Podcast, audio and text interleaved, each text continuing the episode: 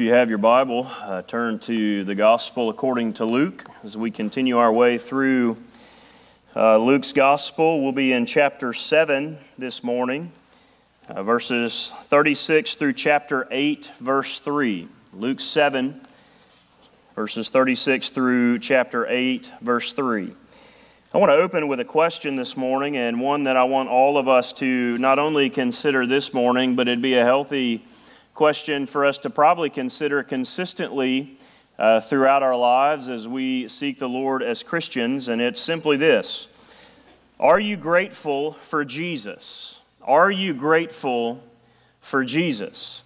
Now, if we're honest, this is a question that we will quickly and emphatically, I would assume, answer yes, of course, I am grateful for Jesus. But I want us to kind of dig a little deeper this morning, maybe dig a little below the surface with this question and ask the follow up question why? Are you grateful for Jesus? If so, then why? Why are you grateful for Jesus? Now, if we think about our lives, if we maybe particularly our prayer lives, and if we really evaluate what our prayer lives, what our lives really look like, and it's really some self inspection that would be helpful. Some of us might conclude that we grumble to Jesus more than we express our great gratitude to Jesus for who he is. If we consider our Christian lives, our prayer lives, and we evaluate this question, Am I grateful for Jesus? we may conclude that much of our relationship with Christ is us grumbling to Jesus opposed to expressing gratitude for who he is. Now, when I say grateful, I don't mean grateful for what Jesus has given us. You know, most of us can look at our lives and we can see the many blessings that God has given us. We can look at all of our stuff. You know, we all have stuff we all have closets just full of stuff, guys, that it's just annoying over time, but we just can't get rid of it, right? It's something we might need one day. Hadn't needed it in 10 years, but we just might need it one day, right? And so I'm not saying grateful for stuff. I'm not talking about grateful for the comforts that we have, all the comforts in life, and all of the security that we, that we have in life. We can say that we are grateful for Jesus for all of this stuff. And a lot of times when we say that we are grateful, it is with these things in mind. And these things are not bad in and of themselves. We are grateful to Jesus for what he has given us, for what we indeed, have. But what if you didn't have? What if we didn't have all of our stuff? What if we didn't have our comfort?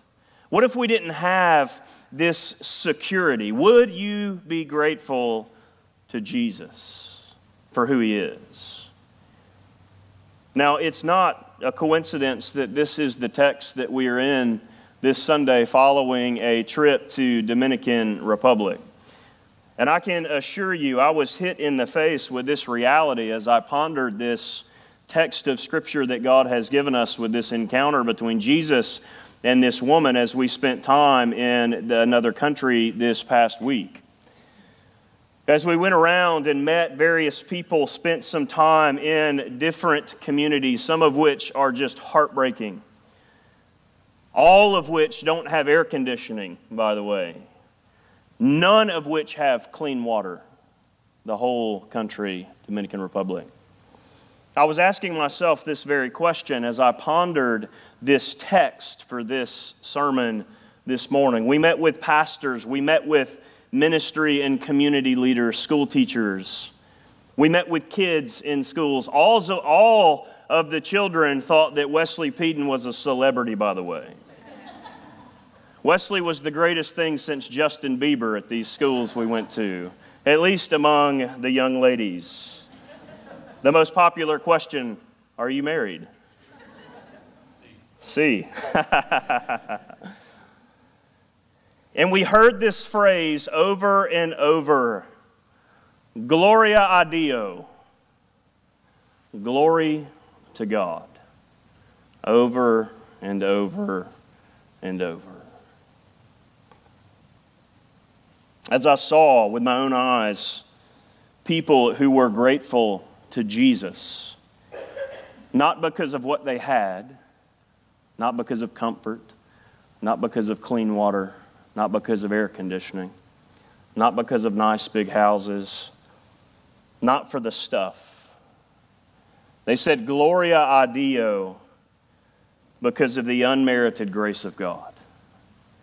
Because of the unmerited grace that He had bestowed upon them through salvation. And I can assure you, church, it rattled me to the core of how often I am so ungrateful to Jesus for who He is. I'm reminded of a sermon, a very popular sermon that I would commend to all of you. You can find it on desiringgod.org, John Piper's ministry website, where he preached in Angola State Prison. He preached from John chapter 6, and he said, Jesus came to be the bread, not to give bread. And this was the thing that continued coming to my mind over and over of how grateful that we should be as children of God because of who Jesus is. He is the Son of God, God in the flesh, the Messiah, the Savior, the one who gave Himself for us, His enemies, so that we can be saved and secured by His sacrifice. And just thought about this the whole time. But how often Am I ungrateful if my car won't crank in the morning or the restaurant gets my order wrong? Right? In our text this morning, we encounter an unlikely character that exemplifies her gratefulness to Jesus for who he is. Now, there are two very different people we see in this story. One of them is a religious leader one of them is the very one who should be pointing people to the Messiah and teaching people about the goodness of Jesus, and the other is a sinful woman who, unlike the religious man, recognizes and appreciates Jesus for who he is. And I pray this morning that as we walk through this text, we praise God for what he's done for us in Jesus Christ. And I pray that we're able to see Christ for who he is and be grateful for the Son of God who humbled himself to the point of death, even death on a cross, to welcome us into his family, to be children of his Father, to be loved and secure for all eternity. We're grateful to Jesus because of who Jesus is. So, if you're able, would you stand as we read this text? I'm going to read Luke chapter 7, 36 through chapter 8, verse 3. The Word of God reads One of the Pharisees asked him to eat with him, and he went into the, the Pharisee's house and reclined at table. And behold, a woman of the city who was a sinner, when she learned that he was reclining at table in the Pharisee's house, brought an alabaster flask of ointment. And standing behind him at his feet, weeping, she began to wet his feet with her tears, and wiped them with the hair of her head, and kissed his feet, and anointed them with, with the ointment. Now, when the Pharisee who had invited him saw this, he said to himself, If this man were a prophet, he would have known who and what sort of woman this is who is touching him, for she is a sinner. And Jesus answering said to him, Simon, I have something to say to you. And he said, Say it, teacher. A certain moneylender had two debtors. One owed 500 denarii and the other 50. When they could not pay, he canceled the debt of both. Now, which of them will love him more? Simon answered, the one, I suppose, for whom he canceled the larger debt. And he said to him, You have judged rightly. Then turning toward the woman, he said to Simon, Do you see this woman? I entered your house. You gave me no water for my feet, but she has wet my feet with her tears and wiped them with her hair. You gave me no kiss, but from the time I came in, she has not ceased to kiss my feet. You did not anoint my head with oil, but she has anointed my feet with ointment. Therefore, I tell you, her sins, which are many, are forgiven.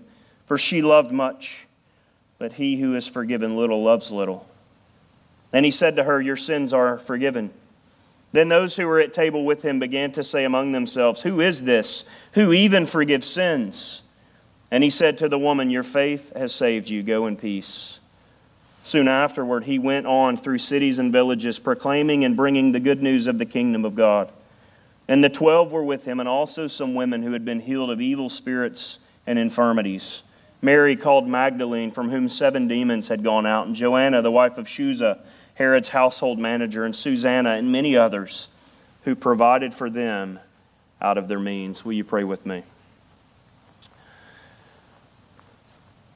Father, we are bowing before you now, expressing and confessing what we often probably do not desire to confess, and that is that we find ourselves more often than we want ungrateful. But God, as we look at this text and as we consider what Jesus has done, when we consider his compassion and his disposition toward the outcast, when we consider the magnitude of His forgiveness when it comes to the sins of those who are many, may we find ourselves praising you because of who Jesus is, the Son of God who gave Himself for us and provided a way for us to know you, to have salvation. And may we walk out of this place this morning saying that all we need and all we have and all we want is Jesus. We pray this in Jesus' mighty, powerful name. Amen. You may be seated. So, I want to make one quick observation before we walk through the body of this text this morning. But one of the key features of Luke's gospel is the role that outcasts, especially women, play in the narrative. And I want us to consider the woman in this narrative, and then I want us to consider what is mentioned in verses 8, 1 through 3 from the outset. In Jewish society, women had a subordinate place. I think a lot of us, if you're familiar with Scripture or familiar with first century society or many centuries since then, even up into our own to a degree in different cultures, know that. Even when we consider this particular scene, all of the guests at the dinner, uh, at the dinner at a dinner such as this, uh, were likely males. Rabbis typically took care to avoid being in female company, let alone the company of a woman who was known to be a sinner.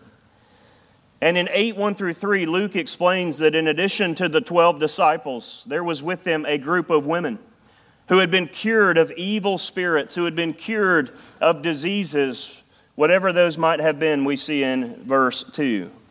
And this alone, when we think about the context of when it was written and what Jesus is doing, this alone is extraordinary. As in that time, it was not normal for rabbis to encourage female followers, but here we are in the gospel according to Luke, and we see women who are also following after Jesus. And Jesus' contrasting attitude was bound to raise eyebrows, as you can only imagine. But it is also worth noting that these women, all of whose names may have been known to Theophilus, the one to whom Luke is writing, came from a wide range of backgrounds. Joanna, we see in verse 3, was the wife of an official in Herod's, uh, in, in Herod's uh, uh, kingdom. Mary, verse 2, was a formal demoniac who would have, had, who would have been a social outcast already because of her affliction. But this diverse group helped to support Jesus and the disciples what Luke tells us out of their own means. Giving of whatever means they had, whether they be great or whether they be small, to the ministry and work of Jesus. And in a sense, what we see here is exactly what Jesus says in the Sermon on the Mount Blessed are the poor in spirit, for theirs is the kingdom of God. And one of the beauties of the gospel is the way that it applies to and attracts a diverse range of people. And the story of the sinful woman at the dinner party continues that pattern of Jesus having significant interactions with unlikely people. And here, as always, Jesus seems unconcerned by what conventional society might think. And so I want us to navigate through this text by asking ourselves three questions, and they're my three observations. Question number one Are you grateful before Jesus or do you grumble to Jesus? Are you grateful before Jesus or do you grumble to Jesus? So, the setting of this story is a dinner party at Simon the Pharisee's house. And in contrast to the party at Levi's house that we saw in chapter 5, verse 29. This story opens up, or opens with a dinner invitation from a Pharisee. If you remember at Levi's house, the tax collector, the, the one that the Jews hated, the guests were sinners, and the Pharisees looking in were the intruders. They were the ones looking into the party who were intruding upon Jesus, feasting with tax collectors and sinners. And so we have come to a part in the Gospel of Luke where Jesus will perform a great Or, excuse me, let me go back. Here in Simon's house, the host is a Pharisee and the sinner is the intruders. There's that contrast. And so, looking at that, we've come to a part of the Gospel of Luke where Jesus will perform a great miracle. And then, following a miracle, Jesus will then show these interactions with people, these conversations with people that I think are foundational for his ministry. And I think the foundational point of these interactions is that they serve to challenge the reader. They serve to challenge the reader to understand the kind of heart that can rightly see and rightly receive this miracle working Jesus.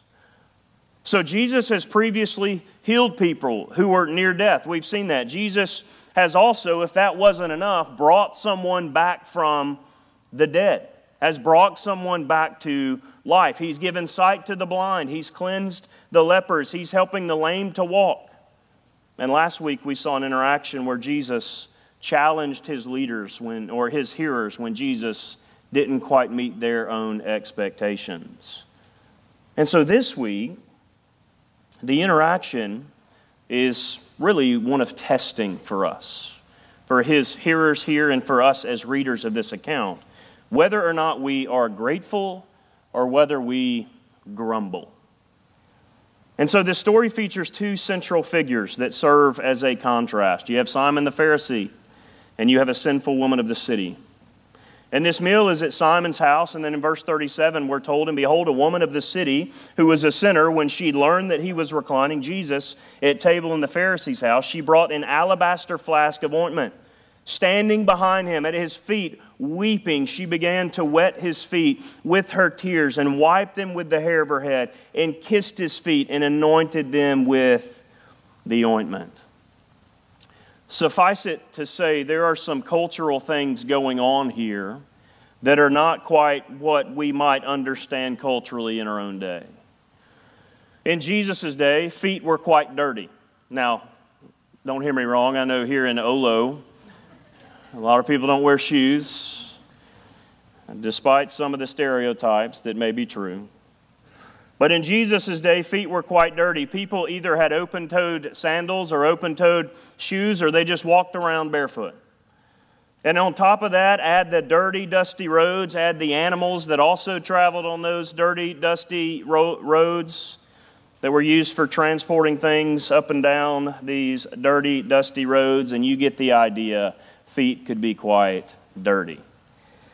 Now, there are also some things that are interesting, some clues as we approach this text that we can see in a scripture text that help us to see the full thrust of this passage. So, for instance, if you look at verses 36 and 39, there's something that Luke subtly or not so subtly points out about these two figures.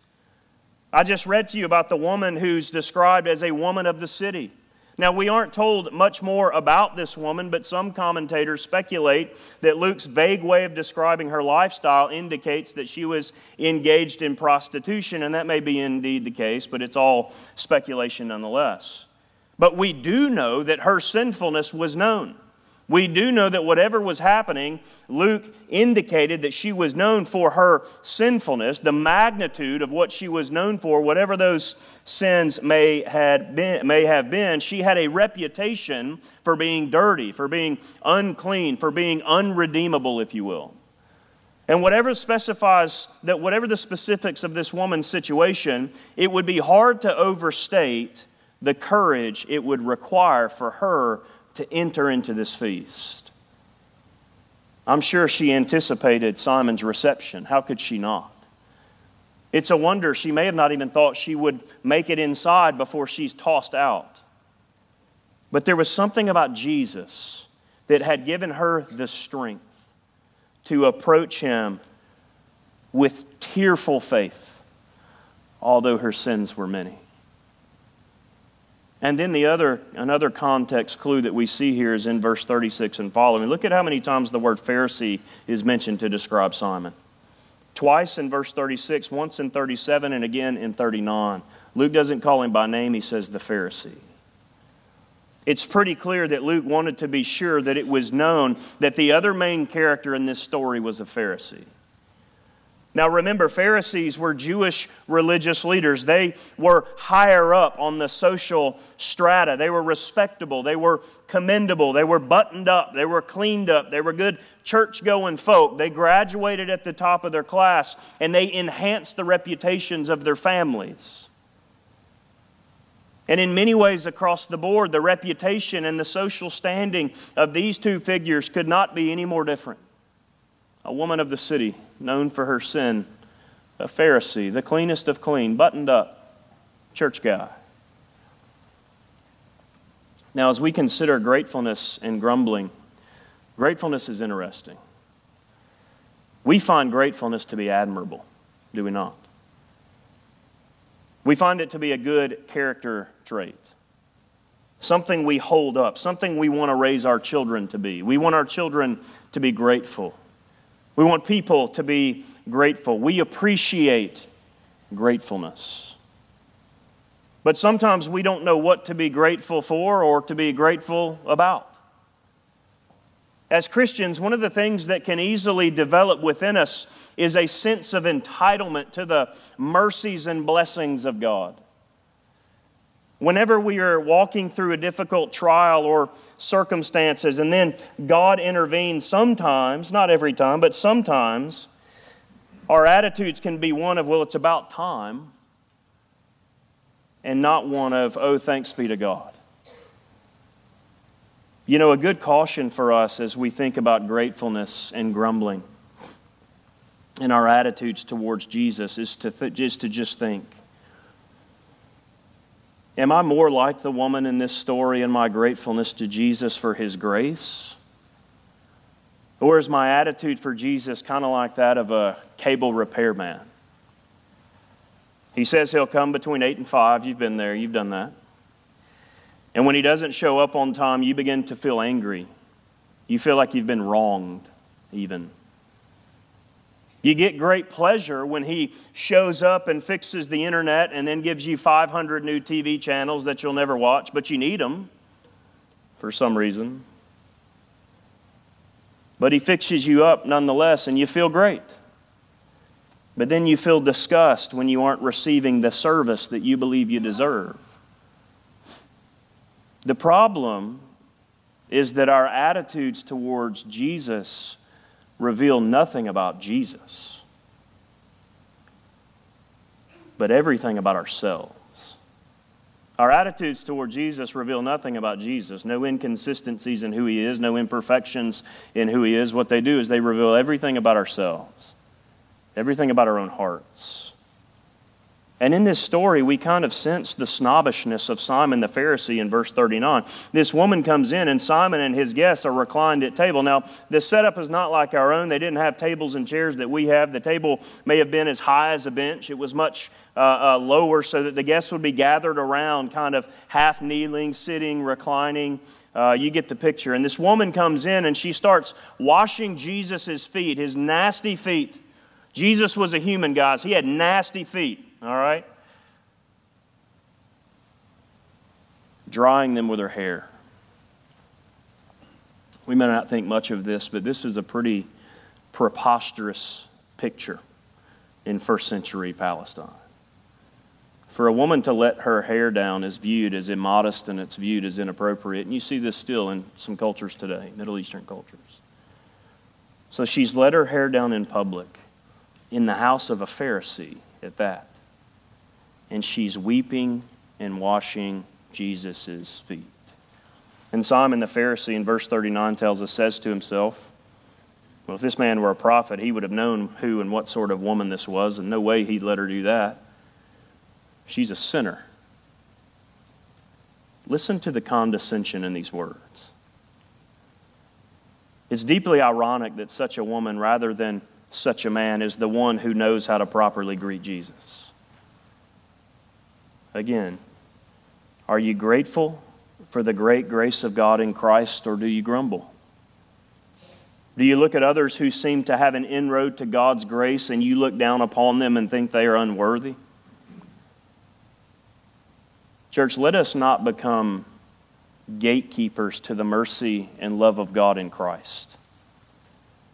Grumbling when we think people are undeservedly receiving grace. So, again, are we grateful before Jesus or do we grumble? Second question I think we need to ask, we can ask ourselves from this passage How well do you grasp the depths of grace? How well do you grasp the depths of God's grace? So, the woman's actions in verse 38 are described in great detail and are open to a wide range of interpretations. But whatever the specifics may be, it is clear from Jesus' response to her that she was deeply moved by the prospect of forgiveness and restoration that was offered from Jesus. In fact, it's hard to read this account without being moved by this woman's public weeping. Her willingness to dry Jesus' feet with her hair and shower them with kisses. It demonstrates a deep and a heartfelt reverence for who Jesus is. Now, we're not told how Jesus knew what Simon was saying. He's obviously the Son of God, omnipotent in every way. But Jesus, Jesus, having heard these words of Simon saying, he says, Yeah, if you knew who she was, you wouldn't be letting her do this. And Jesus looked at Simon and said, Simon, I have something to say to you. And whenever in their spirit heard that from Jesus, when you were grumbling to Jesus, Hey, I got something to say to you, he addresses Simon in verse 40, provides a brief parable in the following verses. Look at 41 and 42. A certain money lender had two debtors. One owed 500 denarii and another 50. And when they could not pay, he canceled the debt of both. Now, which of them will love him more? Now, a denarii was like a day's wage for a blue collar worker here in the first century. So, intellectually, when we read this story, it's very simple to us. Intellectually, this story is quite easy for us to digest. A money lender loans money to two different individuals, neither of which can repay the loan. The only difference between them is the amount that they owe.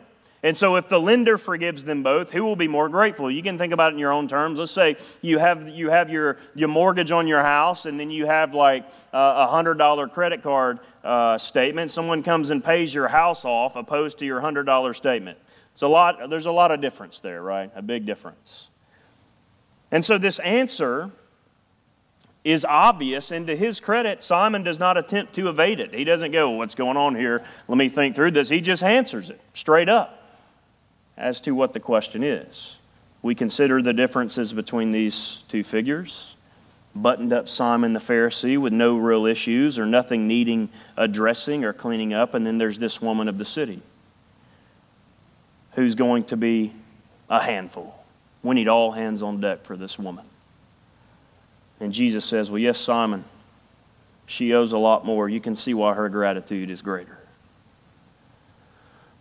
Just as the greater debtor will respond to mercy with greater love, so the greater sin, in this case, the greater sinner, in this case, the woman, responds to Jesus' message of grace with greater love than Simon shows. It's easy enough, right? We can move on. Well, not, not quite. Intellectually, we look at this and we go, sure, this is easy to digest. We get the point. This is much more simple than a lot of Jesus' parables, isn't it? I mean, we, we come to some and we're going, what is he even talking about? But spiritually, this story has profound depth to it. And we need to understand that there is no truth to the idea that God's grace is moving to one person and shrug worthy to another. Simon is not the hero of this story. Simon is blind. The weight, the burden of this story is that Simon totally misses his own need for Jesus. Jesus is basically saying to Simon here, This woman recognizes her great need for me, and you do not recognize your great need for me. Do you see the wonder of the gospel here in this text? The wonder of this reality that is presented to us in the Bible of how we as human beings have all sinned against, transgressed against, violated the law that God has set before us.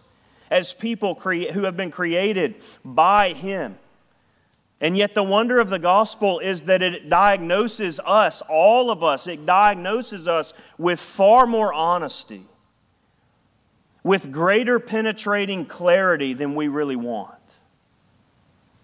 Sometimes we look at ourselves in the mirror and we consider our imperfections. You may say, Well, yeah, I have a little gray hair right here. Oh, I think I have a new wrinkle right here. But what the gospel does is that it actually does full body scans of our hearts. And it reveals our unworthiness before God. It reveals that we are sinners who have transgressed. It reveals that we are sinners who have violated God's law. But what the gospel does, and hear this, because there's many churches who miss this, there's many Christians who miss this. I don't want you to miss this. Had a conversation with a young man last night. I say young man, it makes me feel old. He's 28, but he's a young man, right? Had a conversation with him yesterday afternoon who got this first part that the gospel diagnosed what's wrong with my heart, but he was having a hard time in missing the second part. We can't miss the second part.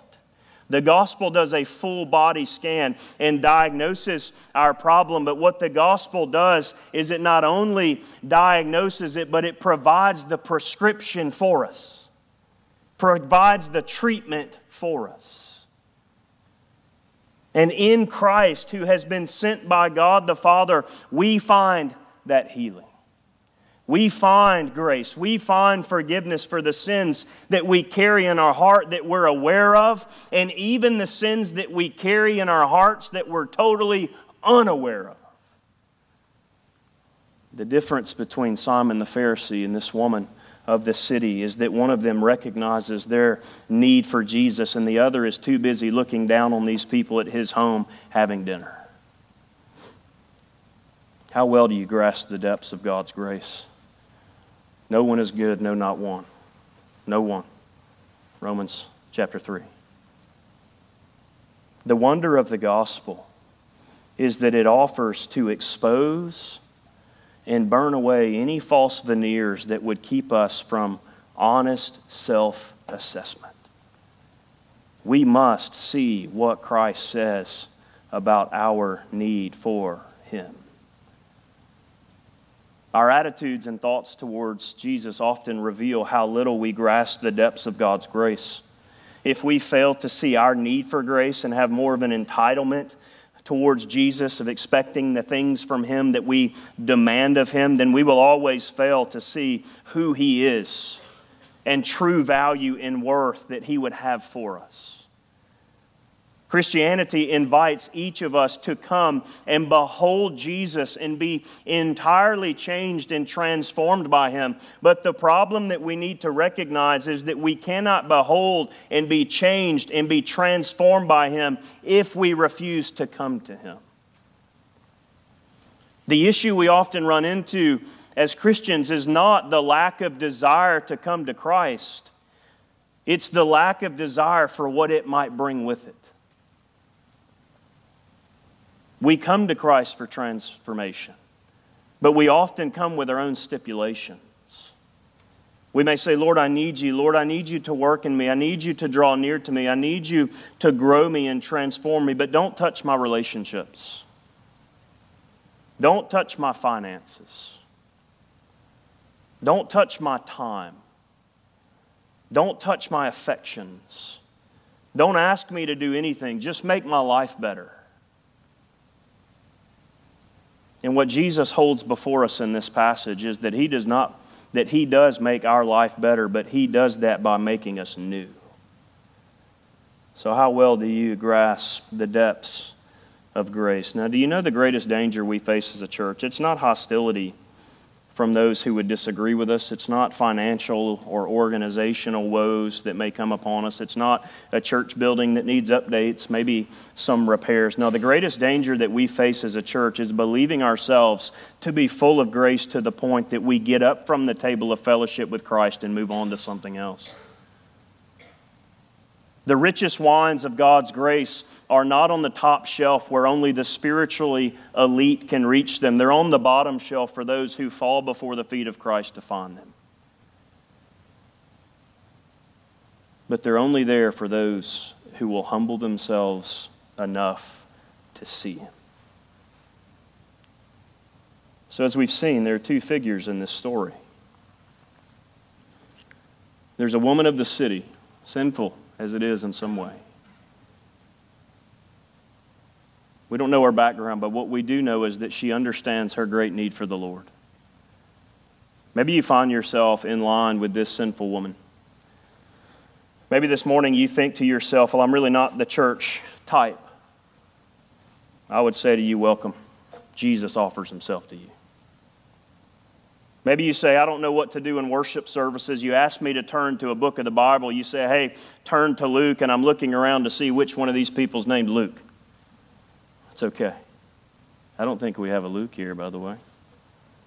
If this is you, Jesus welcomes you, and he gives himself to you.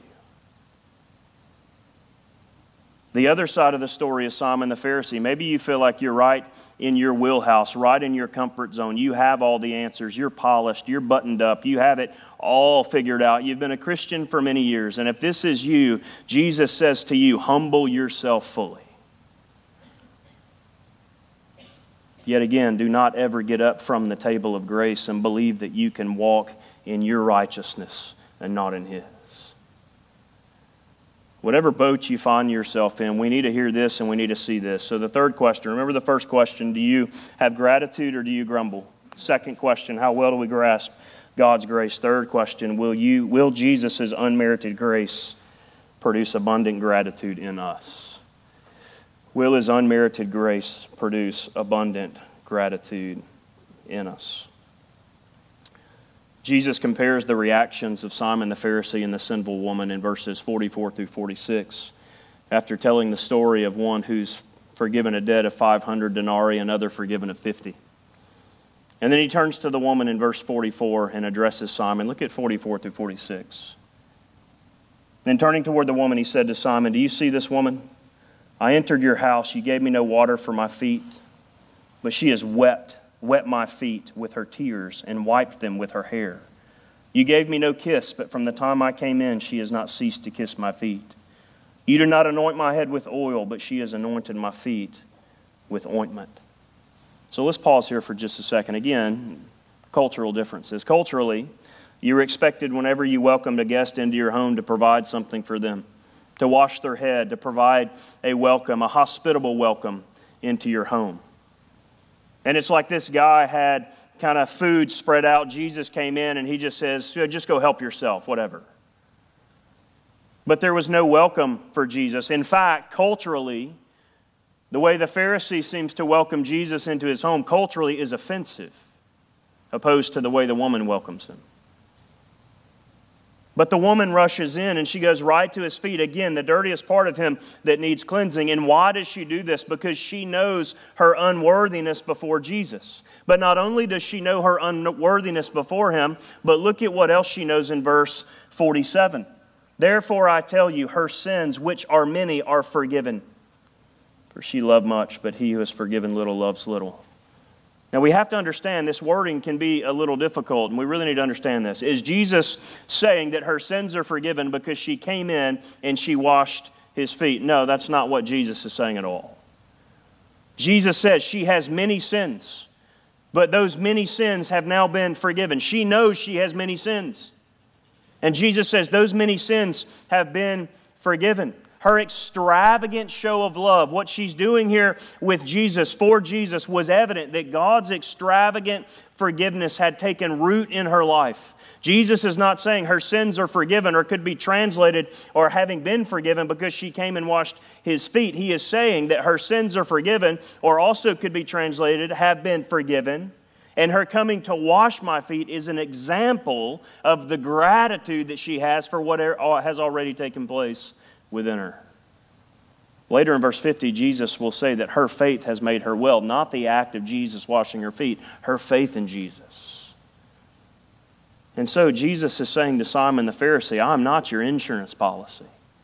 I am not to be found boring and insignificant or irrelevant to the problems, the trials, the hardships, the circumstances that your life is in today. No, I am the one who speaks the answers.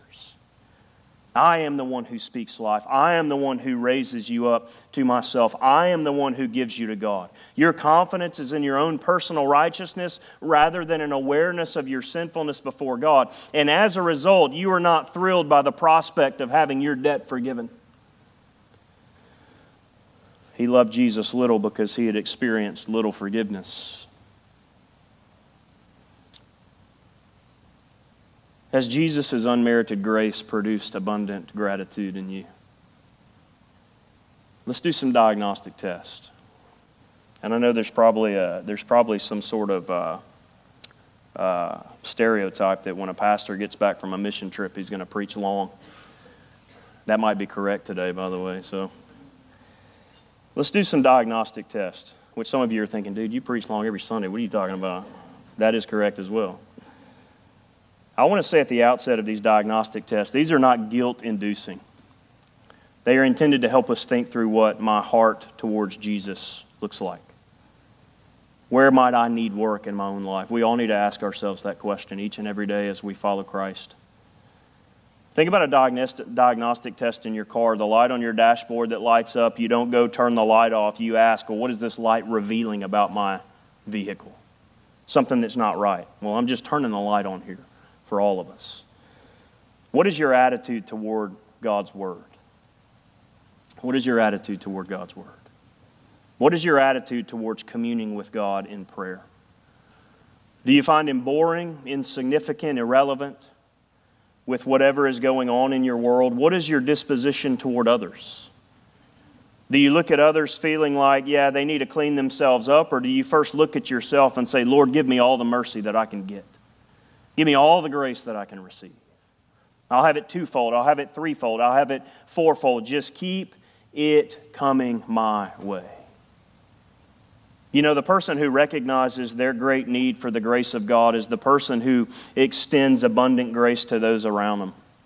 But if you are quick with a temper, quick to condemnation, quick to judging those who aggravate you or wear on your nerves, the problem is probably not them. The problem is our poor understanding of God's grace. Do you know one of the beautiful things about the church? And there's many beautiful things about the church, about how God has constructed the church and membership within a church and belonging to a local church family. There are many beautiful things, but one of the beautiful things about the church is that we get one another. We get one another. God's gift to each other.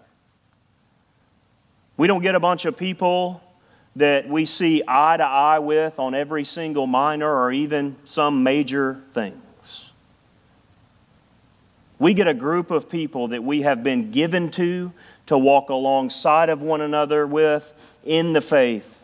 And the wonder of that is that we, as we recognize how if we are going to exist with these other brothers and sisters in the faith, then we are going to have to show them grace that is pushing us toward realizing that we need a lot more grace in our lives from others, but also from God. We're all different. We all have different likes, different interests, different beliefs on certain things, believe it or not. But we're a gift that God has given to us. You're a gift to me, I'm a gift to you, you're a gift to the person next to you, you're a gift. You need to extend grace and you need to receive grace as well. What is your attitude toward God's Word? What is your attitude or disposition toward others? What do your schedules or your finances reveal about your heart attitude toward Jesus? Does gathering with Christ Church get first priority, or does it kind of get the bottom of the barrel. You know, like all, if all my other plans fall through, maybe I'll make it. What is your perspective toward money, toward possessions? What do they reveal about your attitude toward Jesus? Are they the things that really get you going in life, whereas Jesus is kind of okay?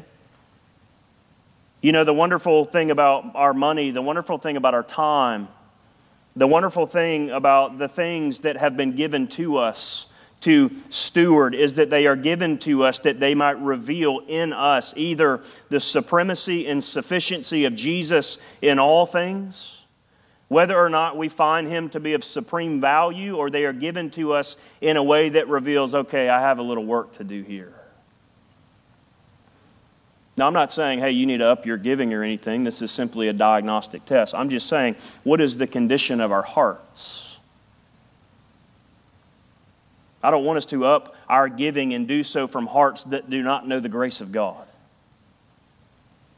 This is about our attitudes toward God. And so the question that I ask is this question Is the grace of Jesus deeply precious to you? Maybe the only way to that this morning would be to pray, Lord, cause your grace to become real to me.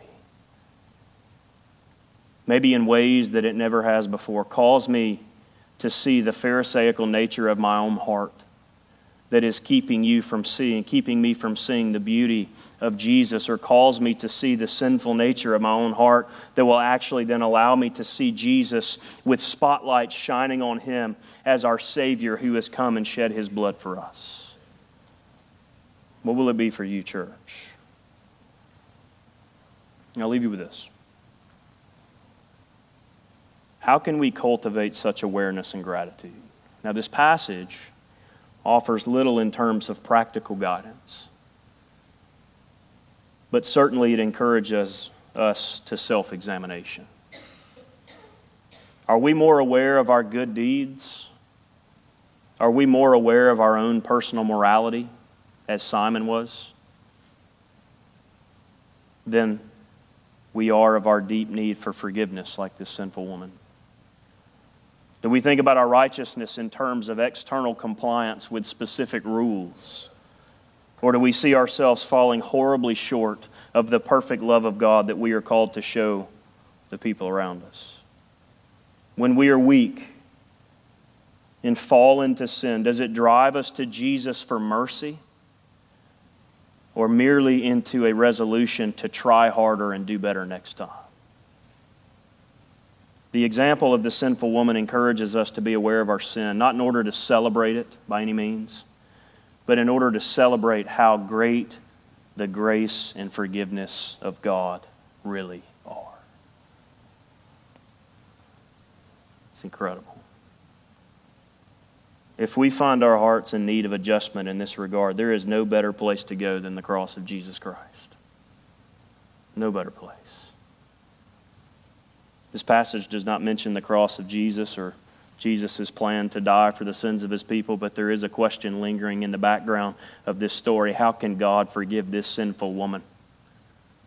How can Jesus forgive this sinful woman without himself being unjust?